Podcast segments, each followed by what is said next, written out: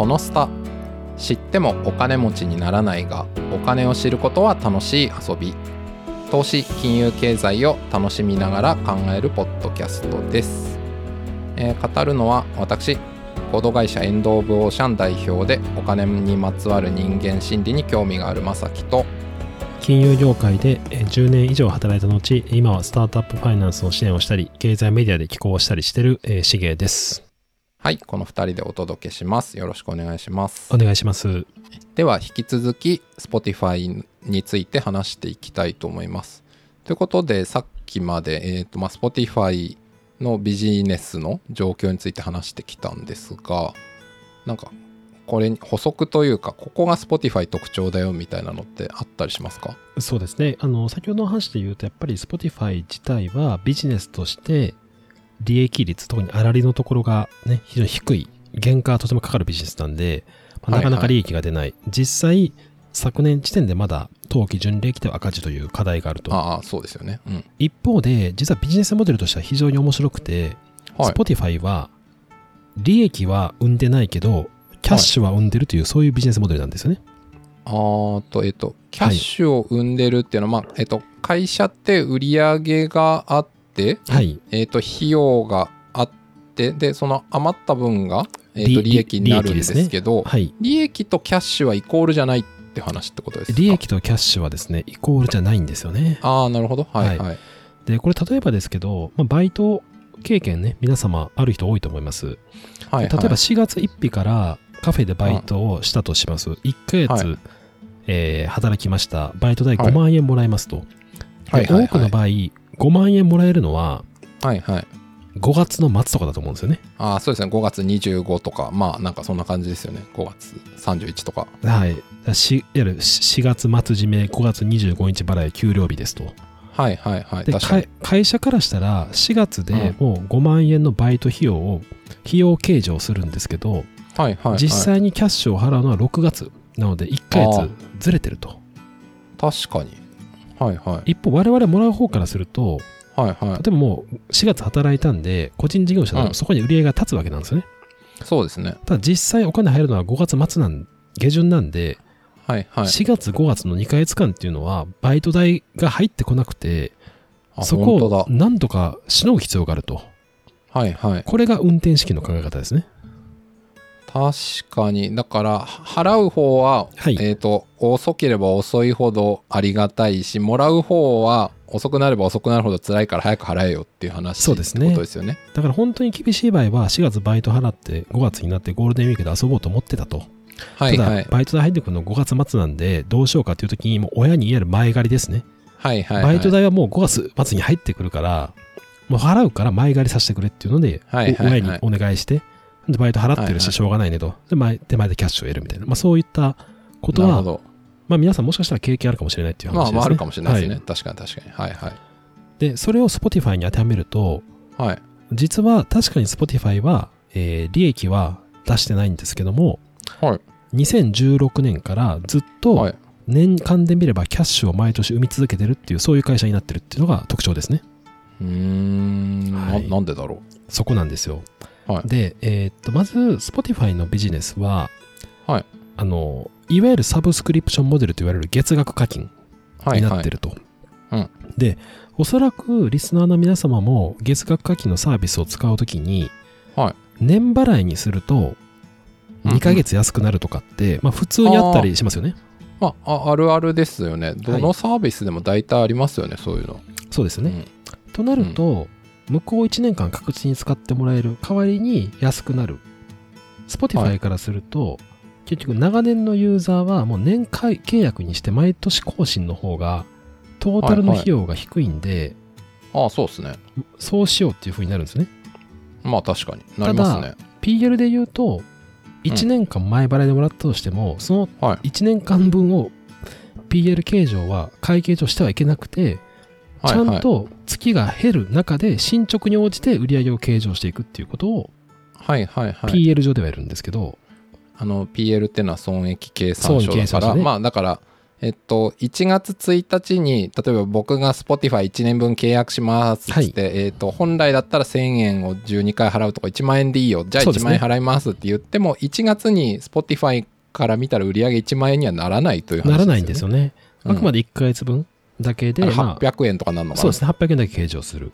うん。ただ、お金で見ればもう1万円入ってくるっていうそうですよ状態ですよね。確かに。あれ、あるじゃん？1万円みたいな。1万円ある。だから、いわゆるキャッシュっていうのは手前に入ってきて、そういう会員が多ければ多いほど手前に入ってくる。しかも、Spotify は過去ですね、ずっと会員数右肩上がりなので、はいはいはい。常に手前でキャッシュをもらえる状態、もしくは月額課金なので確実にもう月額でお金が入ってくるので、うんうん。実はキャッシュは相応にリッチっていうビジネスモデルですね。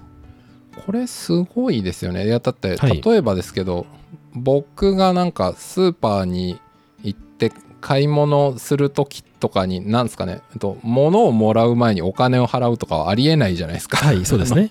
その場でやり取りするけど、でも Spotify に関しては僕は1月に1万円払って2月から12月はまだ聞いてもいないのにもうお金払っちゃってるってことですもんね。そうですね、そうですね。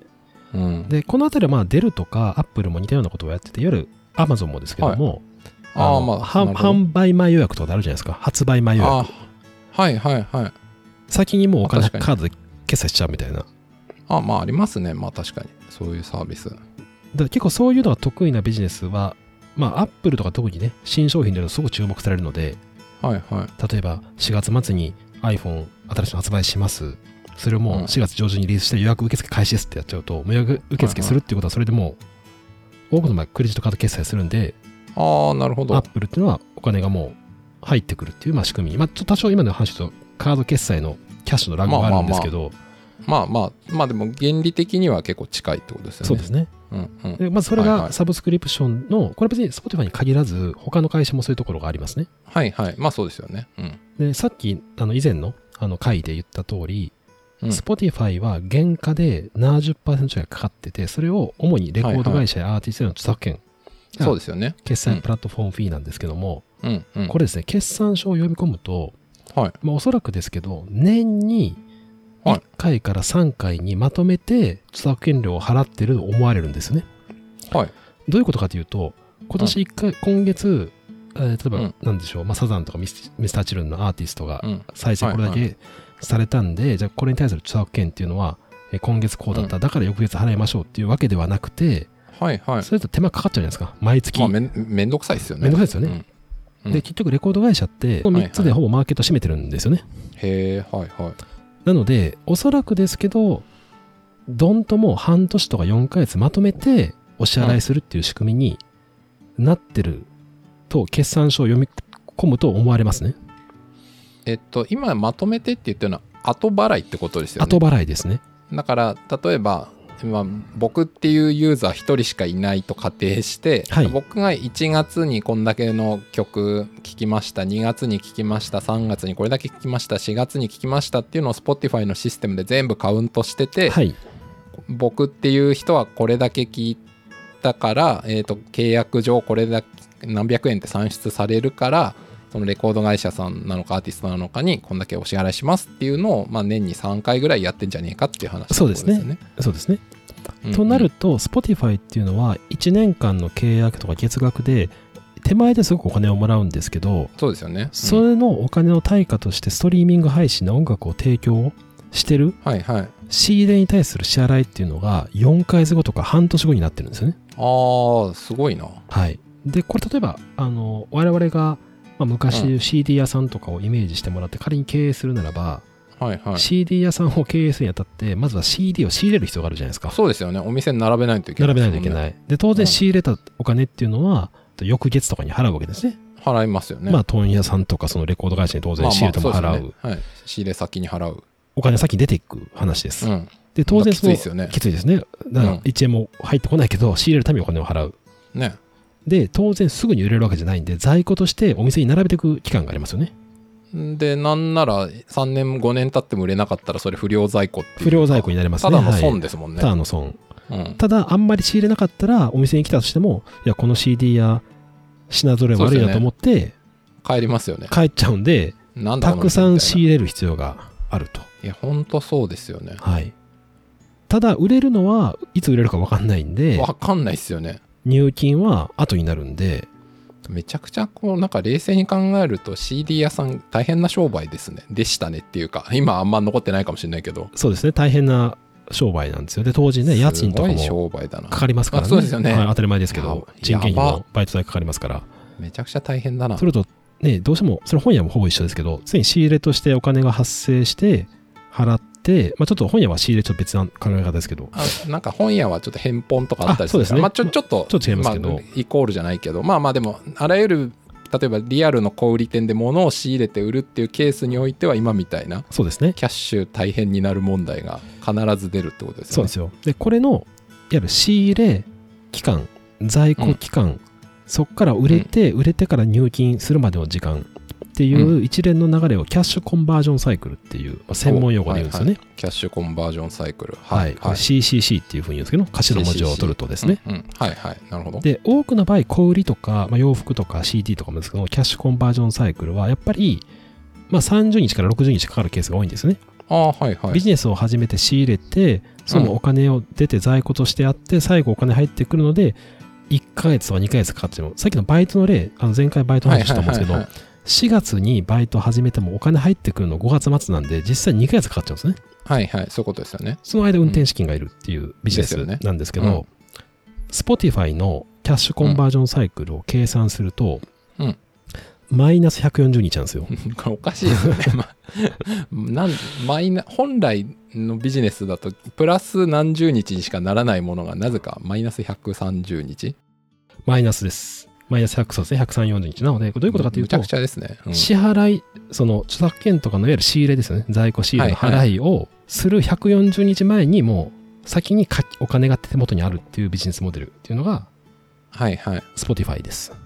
でなさっき言った通りそこがマイナスが大きくなるってことはさっきの僕がユーザーだった例とした時にそのプレミアム年額払いみたいなドカンと払ってくれる人がかなり割合として多いってことですよね。そうですね、そうですね。多いし、だって毎月払うより得じゃんその方がそうですねって言って。で、まあ、著作権料を払うのはやっぱり4、5、4 5ヶ月とか半年に1回なんで、その間もずっと月額課金お金がチャレンチャレンチャレンチャレン入ってくるので、うんうんうんうん。まあ、そういう全ての面で合わせると、実は Spotify っていうのは、さっきのレコ、CD 屋さんと比較すればいいんですけど、まず仕入れが存在、実質しませんと。配信して、配信、だからその、在庫リスクゼロですよね。ゼロ。全部ストリーミング流せます。はい。で、手前で仕入れなくていいですよね。うん。その代わり、配信されたら、後から4ヶ月遅れとかで、うん。著作権著作権料を払えばいいという、まあ、これが Spotify のビジネスのモデルの恐ろしさですね。はい。これ凄まじいビジネスですね。凄まじいビジネスです。はい。いや本当に最初からこんな全部思いついてたのかな？わかんないけど。どうなんですかね？そうですね。だから私もあの、今の話は別に本を読んだとかではなくて、はいはい。まあ決算書を分析して調べると、はいはい。なんかおかしいなと思ってみると、なんかすごい数字出てきて、うんうんうん。で、例えばまあデルとか、はいはい。アマゾンとかもなんですけど、キャッシュコンバージョンサイクルがマイナスっていうケースはあるんですよね。ああ、はいはいはい。その先行予約とか含めてですけど。で、アマゾンはそのキャッシュコンバージョンサイクルが短マイナスで有名なんですよね。はいはいはい。そのマイナスでも3、40日なんですよ。アマゾンでさえも、有名なアマゾンでさえも。 Spotify はその3、4倍なんで、もう本当に文字通り桁違いですね。すごいですね。こんなビジネスあるんだって感じですね。そうですね。なので、なので、あの、 Spotify は確かに赤字が続いてはいるんですけども、うん。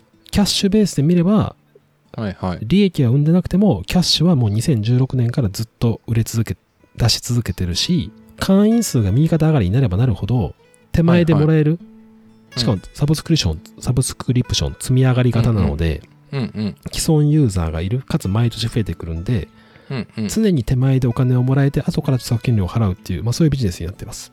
これすごいな。だからあの、よく、まあ、経営用語っていうか、あの、黒字倒産っていう言葉あるじゃないですか。ありますねだから、決算書上としては、売上引く費用は黒字なんだけど、さっきのそのキャッシュコンバージョンサイクルが長いせいで、会社の運転資金が尽きて倒産しちゃいましたってありますけど、ありますね。Spotify 真逆ってことですよね。赤字リッチってことですよね。そうなんですよね。うん。で、黒字倒産ってあの結構珍しいように見えるんですけど、結構実は普通にある話で、例えばですけど、まあ、コンサルティング会社とかが、あの、まあ、自治体から案件とかを仮に受けたとするじゃないですか。で、はいはい。自治体とか結構その、3月締めで4月払いとかあるんで、1年間案件やってまとめて4月とか、ほとんど4月になるあとしたときに、1年間人件費は稼働してるのは全部そそうですよね。自分で持つ必要があるんですよね。ですよね。はいはいはいはい。で、それが民間企業ならば、多少その契約条件をあの3ヶ月に1回にしてくださいとかって、まあできたりはするんですけども、はいはい、はい。まあなかなかそれができないケースもあったりはするので、するとやっぱりその資金繰りがまあ苦しくなるっていうのは、実はあのさっき言った小売りとかじゃなくて、コンサルティング会社とかでも、まあ普通にある話っていう、だから必ずしも別に物を扱うかどうかではなく、そうですね結構そういうビジネス構造はまあ世の中たくさんあるよって話ですね。そうですね。だからね、黒字倒産もあの結構あったりはする感じですね。だからその逆のこの Spotify の話っていうのは非常に珍しいってことになるんですかね。そうですね。だから、まあよくあるのが別で言うと、資金繰りの観点で、一時ですね、10年ぐらい前ですかね、はい。焼き牛丼とかのお店がですね、東京焼き牛丼ありありましたね。めちゃめちゃ店舗増えましたよね。僕僕ん家の近所にもありましたありましたよねはい入ったことないけど。ありでましたね。それが、ブームかなのか分かんないですけど、あれの仕組みも、結局、新店舗をうん。作ることによって、金融機関からお金を借りれるんで、前でお金をもらえるわけなんですよね。うんうんうん。で、それで、えーっと、運営をしていきます。で、資金繰り苦しくなったら、また店舗を開発してお金をもらって、それでいわゆる運転、あの、じはい自転車操業的にはいやるとか、まあ、ノバとかもそれで倒産しましたよね。自転車操業あでー資金繰り苦しくなって、ね留学費用を手前でもらってやりますとか、1年分もらいますとかってやって、はい。あれですよね。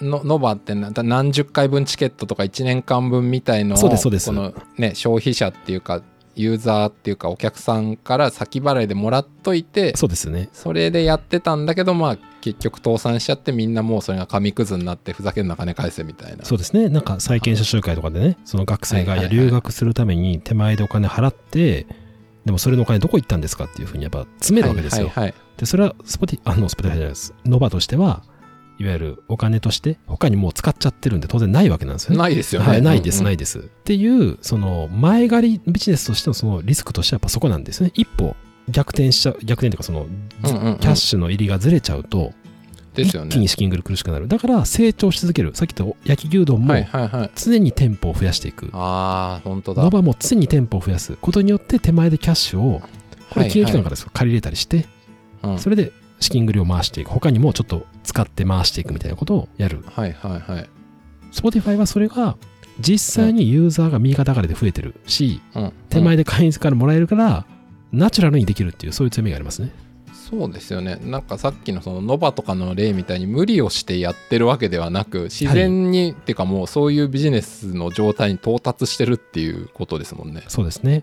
これやばいなで、まあ、Spotify の凄さは、その GAFA を相手にして、ストリーミングシェアトップっていうのが大きくて、多分その状態まで行くのに相当きついと思うんですよ。だから、例えば LINE とかも LINE ミュージックっていうので似たようなサービスやってますけど、やっぱ圧倒的にシェアがないと、やっぱそこ単体ではなかなか儲かりにくい。そうですよね、はい。まああとその例えばレコード会社とかに対する交渉力で言ってもうちはシェアトップなんだからうちとの付き合い大事にしてくれよっていう言い方ができるからそのさっきのね支払いも例えば回数減らすとか後に回すっていうのもやっぱりシェアが高くないと強く出れないですもんね。そうなんですよね。で、あの、Spotify の歴史書いてる本があるんですけども、それ読むと、はいはいやっぱり当時、かなりレコード会社との交渉が難航したみたいでしたね。はいはいはい。ですし、あの、まあ、アップルが当時、なんていうか、まあ、言い方あれですけど、なんていうか、ちょっと介入したというか、じゃ邪魔したというか、アップルからするともう iTunes×iPod っていう盤石なビジネスがある中で、はいはいはいス。トリーミングとかされるとダメになっちゃうんで、レコード会社にちょっとそういう圧力みたいなことをかけた的なあーなるほど。ことが本当かどうかわかんないですけど書かれてましたね。まあまあまあまあまあ。まあでもさもありなんて感じですよね。まあそうですよね。はいはい。で、ただ実際 Spotify のリスクは、まああの、はい今みたいな仕組みなんですけど、はい結局アーティストが Apple にもはいはい Amazon にも Spotify にも曲を下ろしてるっていうところがあるので、はいはい。そこの差別化どうすんだ問題っていうのがあったりとか、はいはい。まあ、先日もですね、あの一部、まあ、昔からですけど Spotify には音楽はもう提供しないって言って、アーティストが Apple には出すけど Spotify には出しませんっていうふうにやられちゃうと、はいはいはいまあ聞き。手からすると、え、あのアーティストって Spotify で聞けないの？じゃあ Apple 行こうぜっていう風になっちゃうリスクがまあ、常に持ってるっていうのが、うんうんうん。まあ、Spotify の別のプラットフォームビジネスとしての弱点ではありますね。はいはいはい。なるほどなるほど。そうですよね。はい。確かに。まあ別にどこでも聞けるんどのサービスでも聞けるんだったらまあとりあえずじゃあ Spotify 使っとこうってなるけどまあはい。ね、好きなアーティストがいなくなったらいやもうこれ Apple Music とか Amazon Music を聞き放題の方がいいじゃんってなっちゃいますよね。そうですね。で、それがやっぱり同じ動画ストリーミングで、まあ、見放題の Netflix とのやっぱ決定的な違いで、はいはい、Netflix の前はいわゆる自前コンテンツですね。イカゲームとか、全裸監督とかそういう、なんかありますよねいっぱい。いろいろあって、もうネットフリックスでしか見れませんと。しかもネットフリックス、あの、毎年1.5兆円以上の投資をコンテンツにしてるんで、あーめちゃめちゃクオリティ高い。あ高いっすよね。うん。1話のドラマが、あの、映画1本分ぐらいかけてるっていう噂がありますからね。はいはいはいはい、ありますね。うん。となると、いや、ディズニープラス入って、Hulu 入って、見放題の映画入ってるけど、うん。ネットフリックスでしか見れないやつがあるから、うん。ネットフリックスも入るかという、そういう選択肢になるわけなんですけども、はいはい音楽の場合は Apple Music 入ってるし、かつ Spotify も入ろうかっていうのは、ああまあそんなにならないかなっていう気がしますね。ならないですよねだってかぶってたらもういいよってなりますよねうん、うん、ほとんど被ってますからね。はい。という意味で、まあ、あの、実は Netflix ってもう2011、2年の頃にそれに気づいたんですよね。動画ストリームやるときに、結局自分たちはケーブルテレビとか映画配給会社の映画のコンテンツのプラットフォームなんですけども、そこの蛇口を止められたらもう自自ら客離れていくし、うんうん結局人のコンテンツでビジネスやってる時は厳しいと。うんだからもう自前コンテンツにバッと振るし、ネットフリックスでしか見れないコンテンツを提供していくんだっていうところにもう早くに結構まあ突っ込みましたし、うんうんうんまあ、日本でいうとやっぱりあの芸人の又吉さんっていらっしゃるじゃないですか。はいはいあの人はいが火花っていう小説を確かなんか直木賞か何か取ったと思うんで、なんか書いてらっしゃいましたね。はい。であれが当時2016年とか1年ぐらいの時に Netflixが制作権取ったんですよね。はいはい。で結構やっぱそれは衝撃で、はい。映画でもなくてテレビでもなくて、はいはい。ネットフリックスがそれ取ったんだと。はいはい。で、 Netflixオリジナルにして、まあ、ユーザーをまあ獲得したとか。すごい。だからまあ今よりだいぶ前からそういうことを Netflixはガンガンやってたやってましたね。っていう話あれでも Spotify は自分たちだけでアーティスト囲い込もうとかはあんまりやろうとしなかったのができなかったのか。まあ一つやっぱできなかったというか、まあ、その三大音楽の、まあ、ソニーとユニバーサルとかがまあめちゃめちゃ強いじゃないですか。はいはい。で、基本レコード会社に所属してる、もしくはインディーズとかなんですけど、うんうんうんうんアーティストとしては多分そこまでめちゃめちゃメリットがないですよね。自分の音楽が Spotify しか聴けないっていうことは、まあ確かに届くところが少なくなってしまうみたいなところがあって。そうですねあ、はいだから音楽と映像結構違いますねそういう意味ではそうなんですよ。似てるストリーミングと見放題、聞き放題、月額課金っていう仕組みは一緒なんですけども、実は全然ビジネスの形態がまあ違っているっていうのがありますね。はい。違いますねという中で、じゃあう Spotify ん。今後どうしていくのか、やっぱり Netflix みたいにオリジナルコンテンツが大事になってくるんじゃないかと当然思うと思うんですけど、やっぱそこで、うん。うん。まあ今回のもう一つのテーマであるポッドキャスト。に Spotify がやっぱ力を入れてるし、はいはいはいそうまあ、ですね、前回の話で言うと、実はポッドキャストのユーザーの50%が Spotify で聞いてると。はいはいはい。まあこのあたりをですね、まあ次回詳しくお話しできればというところですかね。はい。じゃあ、今回はここまでにしたいと思います。お聞きいただきましてありがとうございました。ありがとうございました。